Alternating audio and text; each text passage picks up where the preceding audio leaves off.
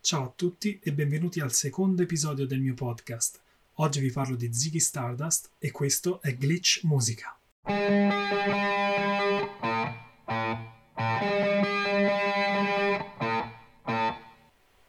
Credo che sia sempre molto importante andare ad analizzare un attimo qual è il contesto storico nel quale è maturato l'album di cui andremo a parlare.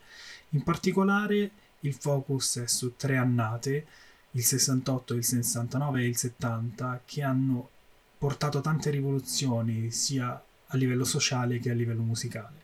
Nel 68 con eh, l'esplodere delle manifestazioni studentesche e le rivolte, nel 69 addirittura abbiamo avuto l'allunaggio, quindi l'uomo è andato per la prima volta nella Luna e tra l'altro anche David Bowie ha ehm, assistito con molta attenzione a questo evento e nel 70, il 10 aprile esattamente, si sciolgono i Beatles.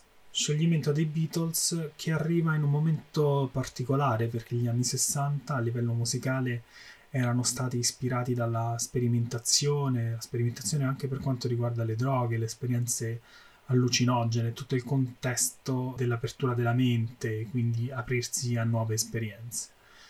E cosa succede? Succede che cominciano a uscire fuori dei gruppi che poi avranno un successo estremo che provano a modificare quello che era il concetto di rock, quindi cominciano a apparire sulle scene i Pink Floyd, i Genesis, i Jethro Tull che nel 1971 fanno uscire Aqualong, quindi tutto un po' quello che è il, il filone prog.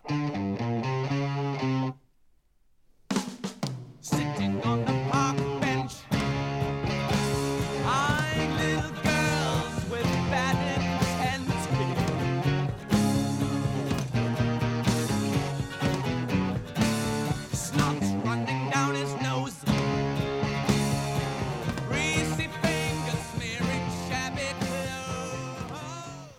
1971 e il 1972 poi comincia a farsi strada un nuovo sound ed è capitanato da Brian Eno, Brian Ferry che fanno parte dei Roxy Music e ovviamente Mark Bolan dei T-Rex che nel 1971 escono con Electric Warrior. Eh, cos'è questo sound? Il sound è il glam rock. Il glam rock è una vera e propria corrente elettrica che ha influenzato e affascinato moltissimi aspetti della società, principalmente quella britannica. Quindi se ci diamo qualche nome, appunto, abbiamo detto già Mark Bolan, i T-Rex, i Roxy Music, ma dall'altro lato anche una parte un po' più teatrale, quindi ci saranno i Kiss con il loro famoso make-up, Gary Glitter, gli Sweet, e anche in Italia abbiamo avuto i nostri rappresentanti e il collegamento più diretto è quello con Renato Zero. Il glam, oltre a essere appunto questo nuovo sound, diventa anche un movimento stilistico nella moda. Riprende gli abiti degli anni 60, ma li impreziosisce col glitter, diventa tutto brillante, damascato, riflettente e in un certo senso teatrale. L'artista glam si distingue sempre nella folla perché probabilmente si può identificare da chilometri di distanza. Nella musica quindi il glam si esprime con un rinnovato interesse nelle ritmiche veloci, nella confusione di stili e suoni, con l'introduzione di strumenti ultramoderni per l'epoca, sintetizzatori usati in modo da suonare pop a differenza delle atmosfere prog, quindi le chitarre si fanno acide e c'è comunque ancora un'organizzazione, un senso di armonia orchestrale, di rimandi sinfonici e melodici che successivamente verrà azzerato dal punk vero e proprio dalla metà degli anni 70 in poi.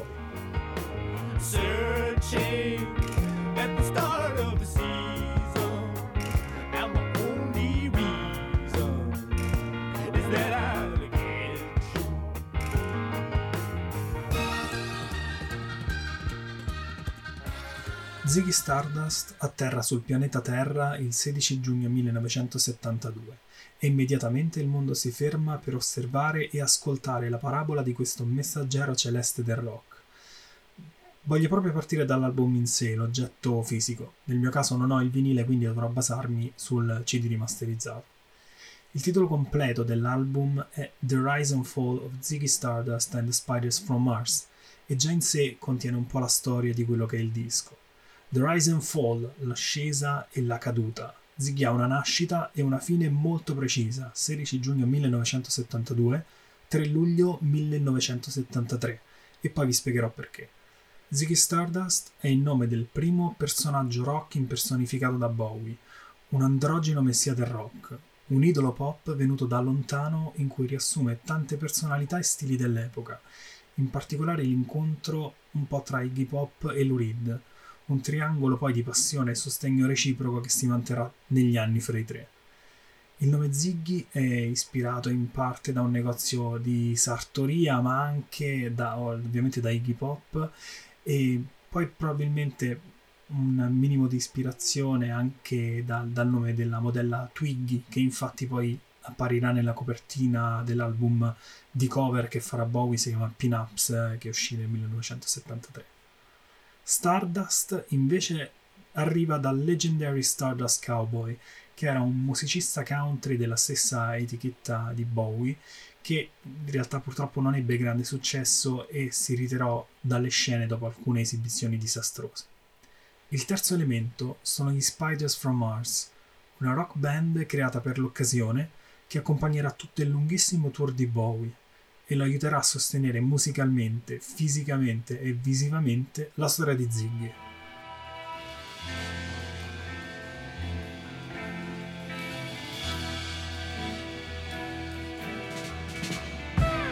Ground control to Major Tom.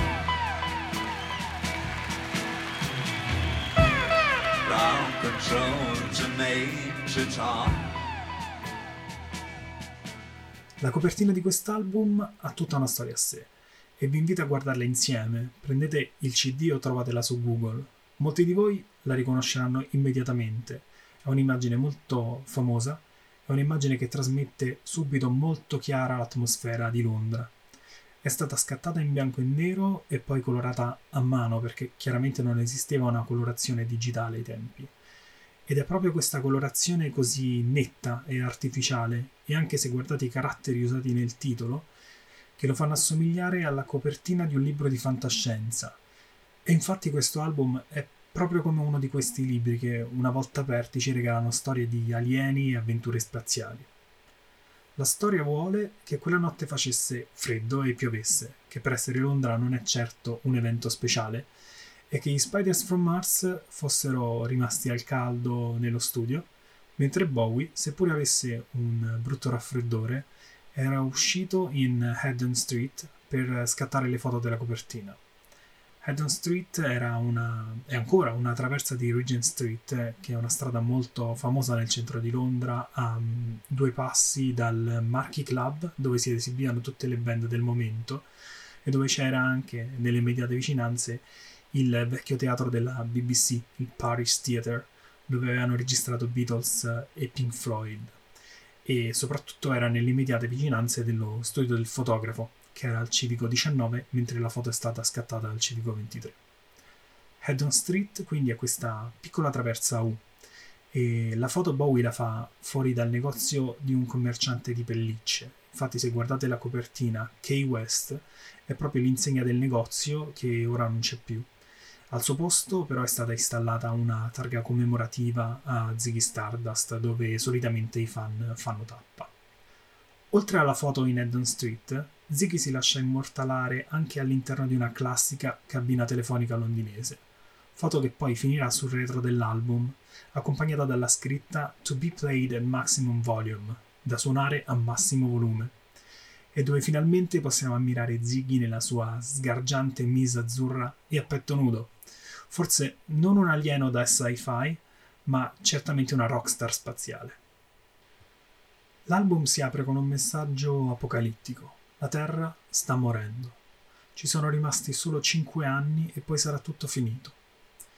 Il ritmo della batteria che emerge dal nulla e che tornerà nel nulla alla fine del pezzo, tramite il fade in fade out, crea l'atmosfera inquieta e teatrale sulla quale Bowie descrive l'effetto drammatico del diffondersi di questa terribile notizia, dal giornalista che fa l'annuncio ed è in lacrime, alle madri che pensano ai propri figli, e il protagonista che nella sua solitudine si accorge di non avere mai avuto così tanto bisogno delle altre persone, degli altri. in un crescendo orchestrale torna come un mantra questo tempo che sta per scadere. Five years stuck on my eye, five years what a surprise. La voce di Bowie si fa sempre più disperata e distrutta. I suoni cominciano a dissolversi, le chitarre vengono proiettate nello spazio e infine, così come era arrivato, questo messaggio si dissolve sui battiti della batteria di Woody, Mick Woodmansey, il batterista. Se ascoltate con attenzione la parte finale di batteria, c'è un riverbero che non è dovuto a una scelta di produzione, ma è perché l'orchestra ingaggiata per il brano si rifiutò di suonare con le cuffie e quindi durante la registrazione avevano il suono della batteria in sala, che ovviamente è venuto fuori nelle tracce audio. Tutto sommato comunque in linea con questo dissolversi finale del brano.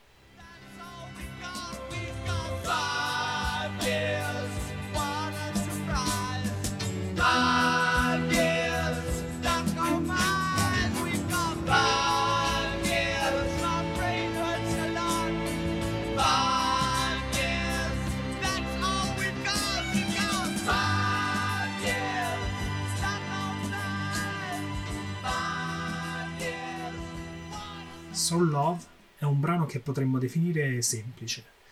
L'incedere solenne di Five Years lascia il passo a una riflessione sicuramente più dolce, ma mai disillusa, dei vari tipi di amore.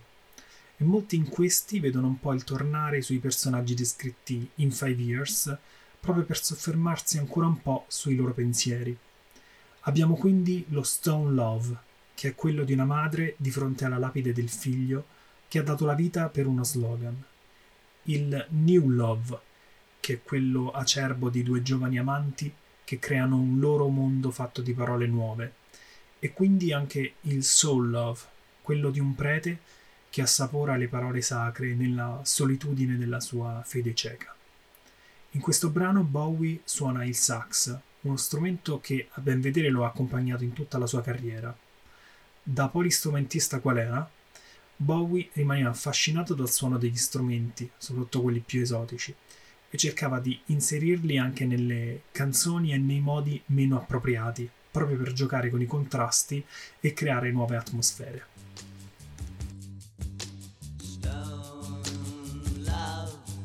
She kneels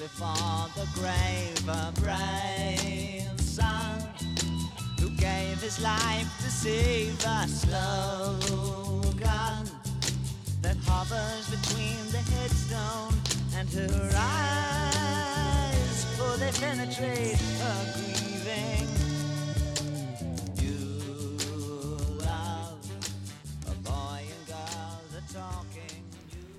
Sono un alligatore, sono un mamma e papà qui per te, sono un invasore spaziale, sarò la tua puttana del rock and roll. Questo urla Ziggy, alternandosi alla chitarra di Ronson chitarra che introduce il brano e ci catapulta nell'affascinante e pericoloso mondo di Ziggy Stardust.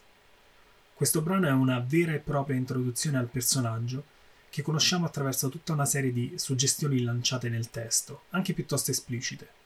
Ziggy si presenta come una puttana del rock and roll, inserisce nelle sue frasi riferimenti allo slang americano, alligator, busting up my brains for the words, introduce il tema della sessualità esposta e non definita. Ziggy è mamma papà, dice Pink Monkey Bird, che è il passivo nell'atto sessuale anale, e ci invita in un gioco perverso a innamorarci del suo personaggio, a fidarci completamente. Lui dice puntami la tua pistola laser alla testa. D'altronde tutto il mito della rockstar gira intorno agli stessi punti fondamentali da Elvis in poi, libertà sessuale e trasgressione, e questo Bowie lo sa bene e lo sfrutta per dipingere Ziggy così maledettamente affascinante. E cosa c'è di più terribilmente sessuale di un assolo di chitarra? Ecco, qui abbiamo anche un altro aneddoto curioso. Il brano ha due assoli. Il primo viene reso tramite il sapiente utilizzo del sax in contrasto con un penny whistle, che è un piccolo flauto di metallo e questo primo assolo è una specie di pausa riflessiva prima di tornare al rock. Per il secondo assolo invece dovete pensare che Bowie prese un pezzo di carta e cominciò a disegnare visivamente quello che secondo lui doveva essere l'assolo di chitarra. Quindi disegna queste linee che partivano come mm, a forma di megafono a crescere e poi esplodevano frammentandosi. Ronson prese questo schema, lo studiò per qualche minuto da solo e tornato in studio suonò il fantastico assolo che possiamo ascoltare nel disco.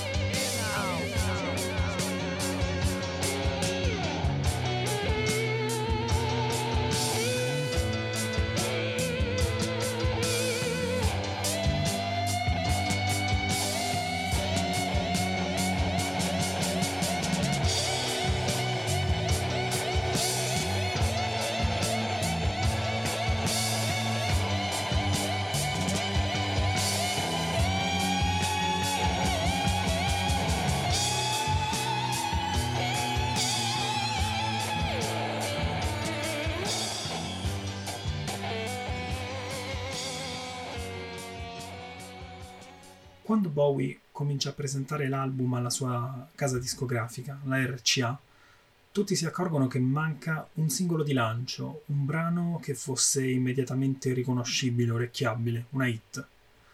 Starman viene scritta quasi alla fine della lavorazione dell'album, quindi in circa un mese, e probabilmente, come spesso succede, è la canzone più conosciuta dell'album. È una canzone deliziosa, raccontata dal punto di vista di un ragazzino che ascolta la sua radio. A un certo punto la voce del DJ scompare e si comincia a sentire questa hazy cosmic jive, questa affascinante danza cosmica. È l'uomo delle stelle che ci aspetta in cielo. Gli piacerebbe poterci incontrare, ma crede che impazziremmo. A voi ricorda qualcosa? Beh, sicuramente ci sono molti riferimenti al fatto che Ziggy sia il messia venuto per salvarci e in questa canzone offre la salvezza ai piccoli sognatori attraendoli come un pifferaio magico. D'altronde chi non ha mai guardato il cielo sperando che non ci fosse qualcuno dall'altro lato? Curioso notare come l'ispirazione del ritornello abbia una grandissima somiglianza con Somewhere Over the Rainbow di Judy Garland al Mago di Oz. E nel film Dorothy sognava del posto perfetto, dove non esistono problemi.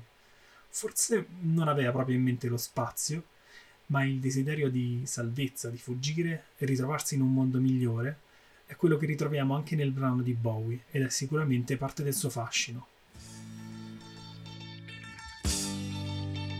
There's a starman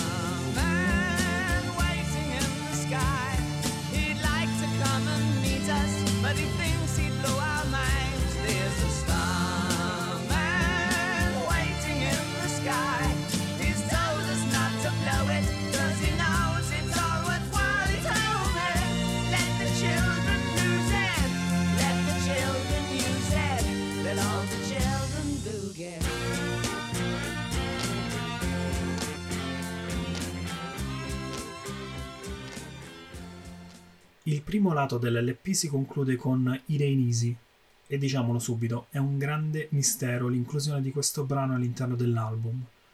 Innanzitutto Irene Easy è una cover, l'unica cover dell'album, un brano che al tempo non veniva eseguito soltanto da Bowie ma anche da altri artisti, a volte anche in concerto e in modo corale dividendosi le strofe.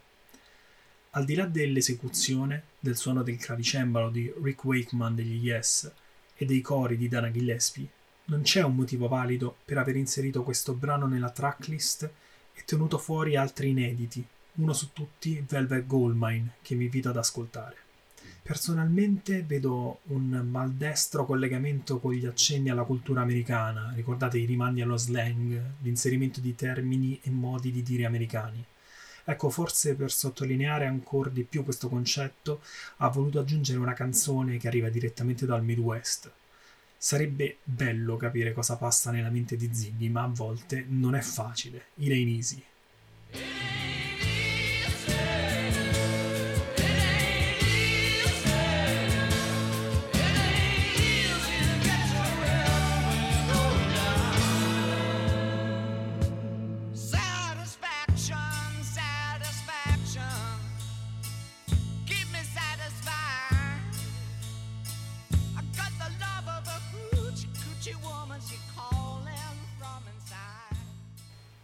Cos'è il fascino alla fine?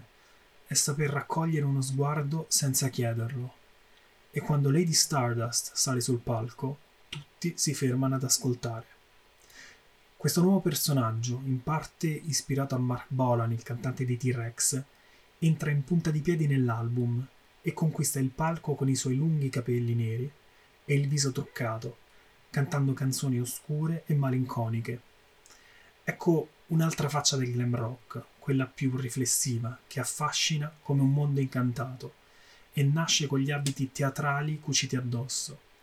È facile immaginarsi un palco in penombra, una femme fatale o un non fatale perché qui non c'è differenza, circondato dal pubblico sognante. Possiamo vederne i movimenti delle braccia, le espressioni del viso. Un film da ascoltare.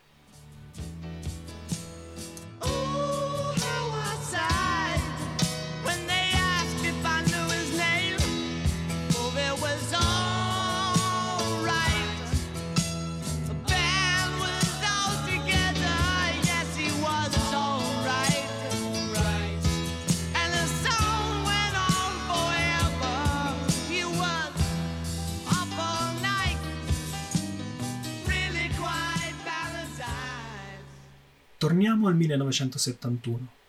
Torniamo al Bowie autore che scrive e offre brani a gruppi che li incideranno con poca fortuna per la maggior parte, o non li incideranno mai. Infatti i Chameleon non suoneranno mai Star, che invece entra a far parte di Ziggy Stardust. Un inno alla rockstar. La rockstar è colui che può dare un senso a quella continua lotta che è la vita. C'è chi va in guerra e chi sogna di rovesciare il mondo. Magari io potrei farlo diventando una rockstar. D'altronde mi farebbero comodo un po' di soldi. Mi prenderei cura della mia compagna o compagno. Bowie Ziggy si chiede perché non provarci. Il piano brillante suonato da Ronson rende glam il ritmo di questo brano, che potrebbe benissimo essere considerato proto-punk, anche come durata. Pensate che sostanzialmente la canzone, la parte centrale, si chiude solo dopo due minuti.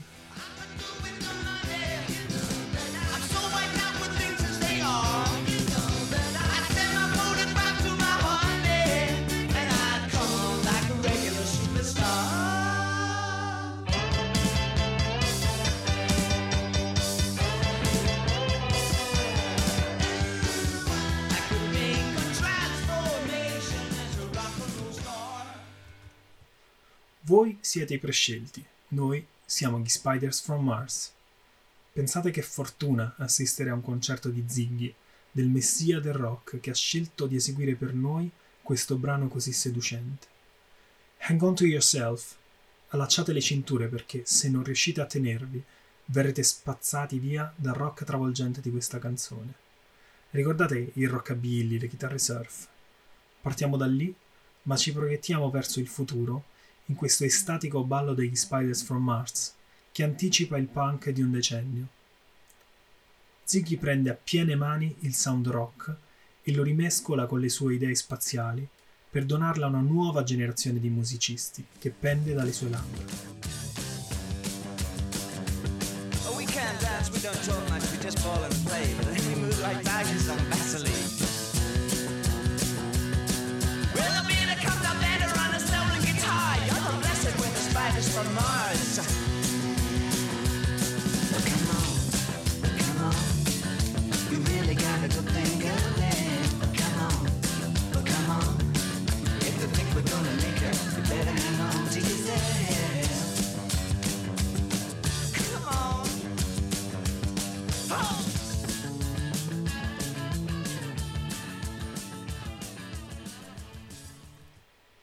Ziggy played guitar. Tre parole, scolpite nella memoria di ogni fan di Bowie, del glam rock e probabilmente della musica degli anni 70. Questo brano è la storia stessa di Ziggy. Ci racconta molti dettagli della rockstar, del suo fascino e anche del suo epilogo, andando a ricostruire tutto l'arco del successo, dall'ascesa alla fama fino alla caduta. Chi è quindi Ziggy? Ziggy sa cantare davvero bene, ha gli occhi e i capelli incasinati, Probabilmente tira cocaina. È molto dotato e ha un culo da dio. Quante rockstar riconoscete in questa descrizione? Se pensiamo a chi erano le rockstar degli anni 70, vengono subito in mente Jimi Hendrix, John Lennon e Jagger, Jim Morrison e Janis Joplin. E in più Bowie inserisce anche dei tratti di personaggi più vicini a lui. Vince Taylor, che proprio come Ziggy raggiunse la fama e scivolò fuori dalla ribalta a casa delle droghe, ma anche i suoi amici Lou Reed e ovviamente Iggy Pop. Non è ben chiaro di chi stia parlando Ziggy nel brano. Potrebbero essere i suoi fan o il gruppo dopo la rottura, o addirittura potrebbero essere le stesse riflessioni di Ziggy. In ogni caso il brano è una celebrazione adorante della figura della rockstar, che in più punti viene paragonata al Messia. Forse Ziggy doveva salvarci dalla fine del mondo, quella annunciata in Five Years? Anche in questo pezzo la Les Paul di Mick Ronson la fa da padrone. Potete notare che il brano è sostanzialmente costruito intorno all'iconico, monumentale riff iniziale, che lascia spazio a una strofa cerimoniale inframmezzata poi da un pre-chorus praticamente metal, in quella confusissima armonia che sa di glam.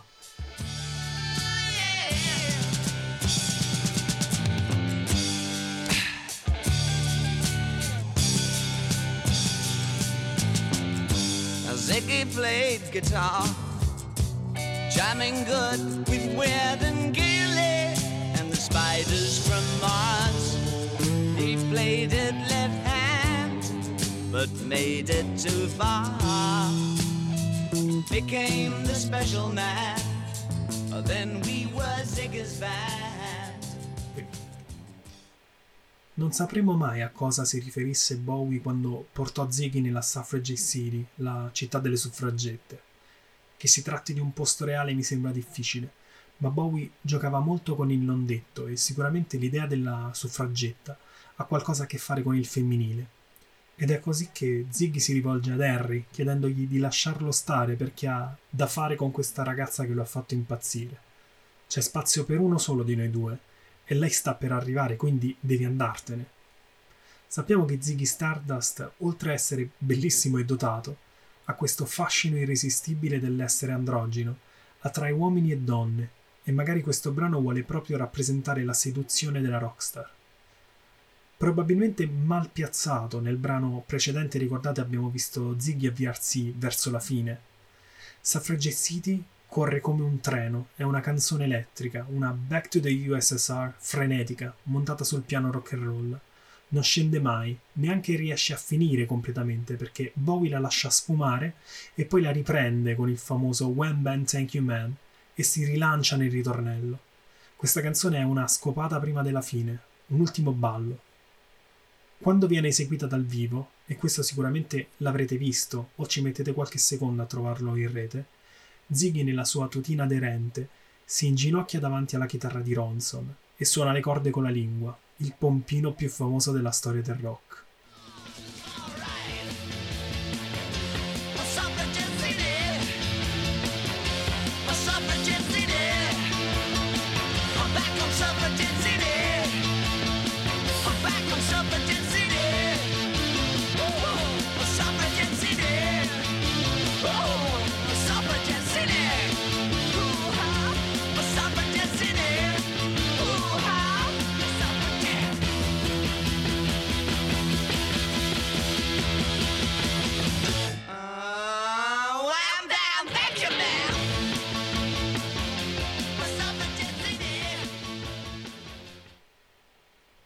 È il 3 luglio del 1973. Siamo all'Hammersmith Odeon Theatre. Ziggy Stardust e gli Spiders from Mars stanno per finire il loro set. Hanno appena suonato la cover di White Light, White Heat di Lou Reed. Manca soltanto un brano alla fine del concerto. Bowie prende il microfono e dice al pubblico: Tra tutte le serate di questo tour, questa è quella che ricorderemo più a lungo. Perché non solo è l'ultima serata del tour, è l'ultimo show che faremo. E in quel momento uccide Ziggy Stardust. Uh, of all the shows on this tour, this, this particular show will remain with us the longest because not only is it not only is it the last show of the tour, but it's the last show that we'll ever do. Thank you. Tra il 1971 ed il 1973, Bowie si era talmente identificato con Ziggy da risultare spesso indistinguibili. Le stesse interviste venivano accordate con Ziggy, non con Bowie. Ziggy è stato il primo personaggio davvero incarnato da Bowie, ma doveva cedere il passo al futuro, così come Bowie aveva previsto nel disco, Ziggy doveva morire. Rock and Roll Suicide è un pensiero dietro le quinte. È la rockstar che rivede il suo passato girandosi tra le mani una sigaretta, le occasioni prese al volo e quelle mancate. Lo scorrere del tempo che diventa sia momento di riflessione, sia tempo rubato, perché le rockstar brillano velocemente e si devono spegnere velocemente. Ziggy parla a Bowie e Bowie parla a se stesso, nel mezzo della spirale distruttiva della rockstar. E quando tutto sembra perso, arriva un grido disperato di consolazione. Non mi importa chi o cosa sei stato, io ti aiuterò col dolore, perché non sei solo. Dammi le mani, perché sei meraviglioso. E Dio solo sa quanti ragazzi e ragazze hanno trovato la salvezza in quel You are not alone, non sei solo.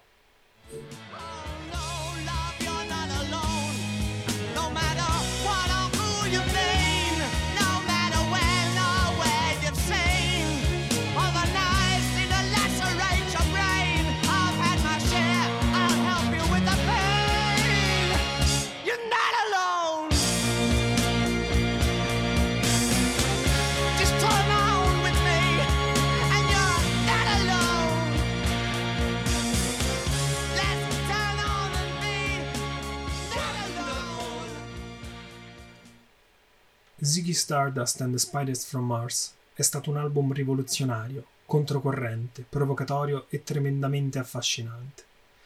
Il personaggio di un messia alieno, androgino e bisessuale è innovativo anche ai nostri giorni.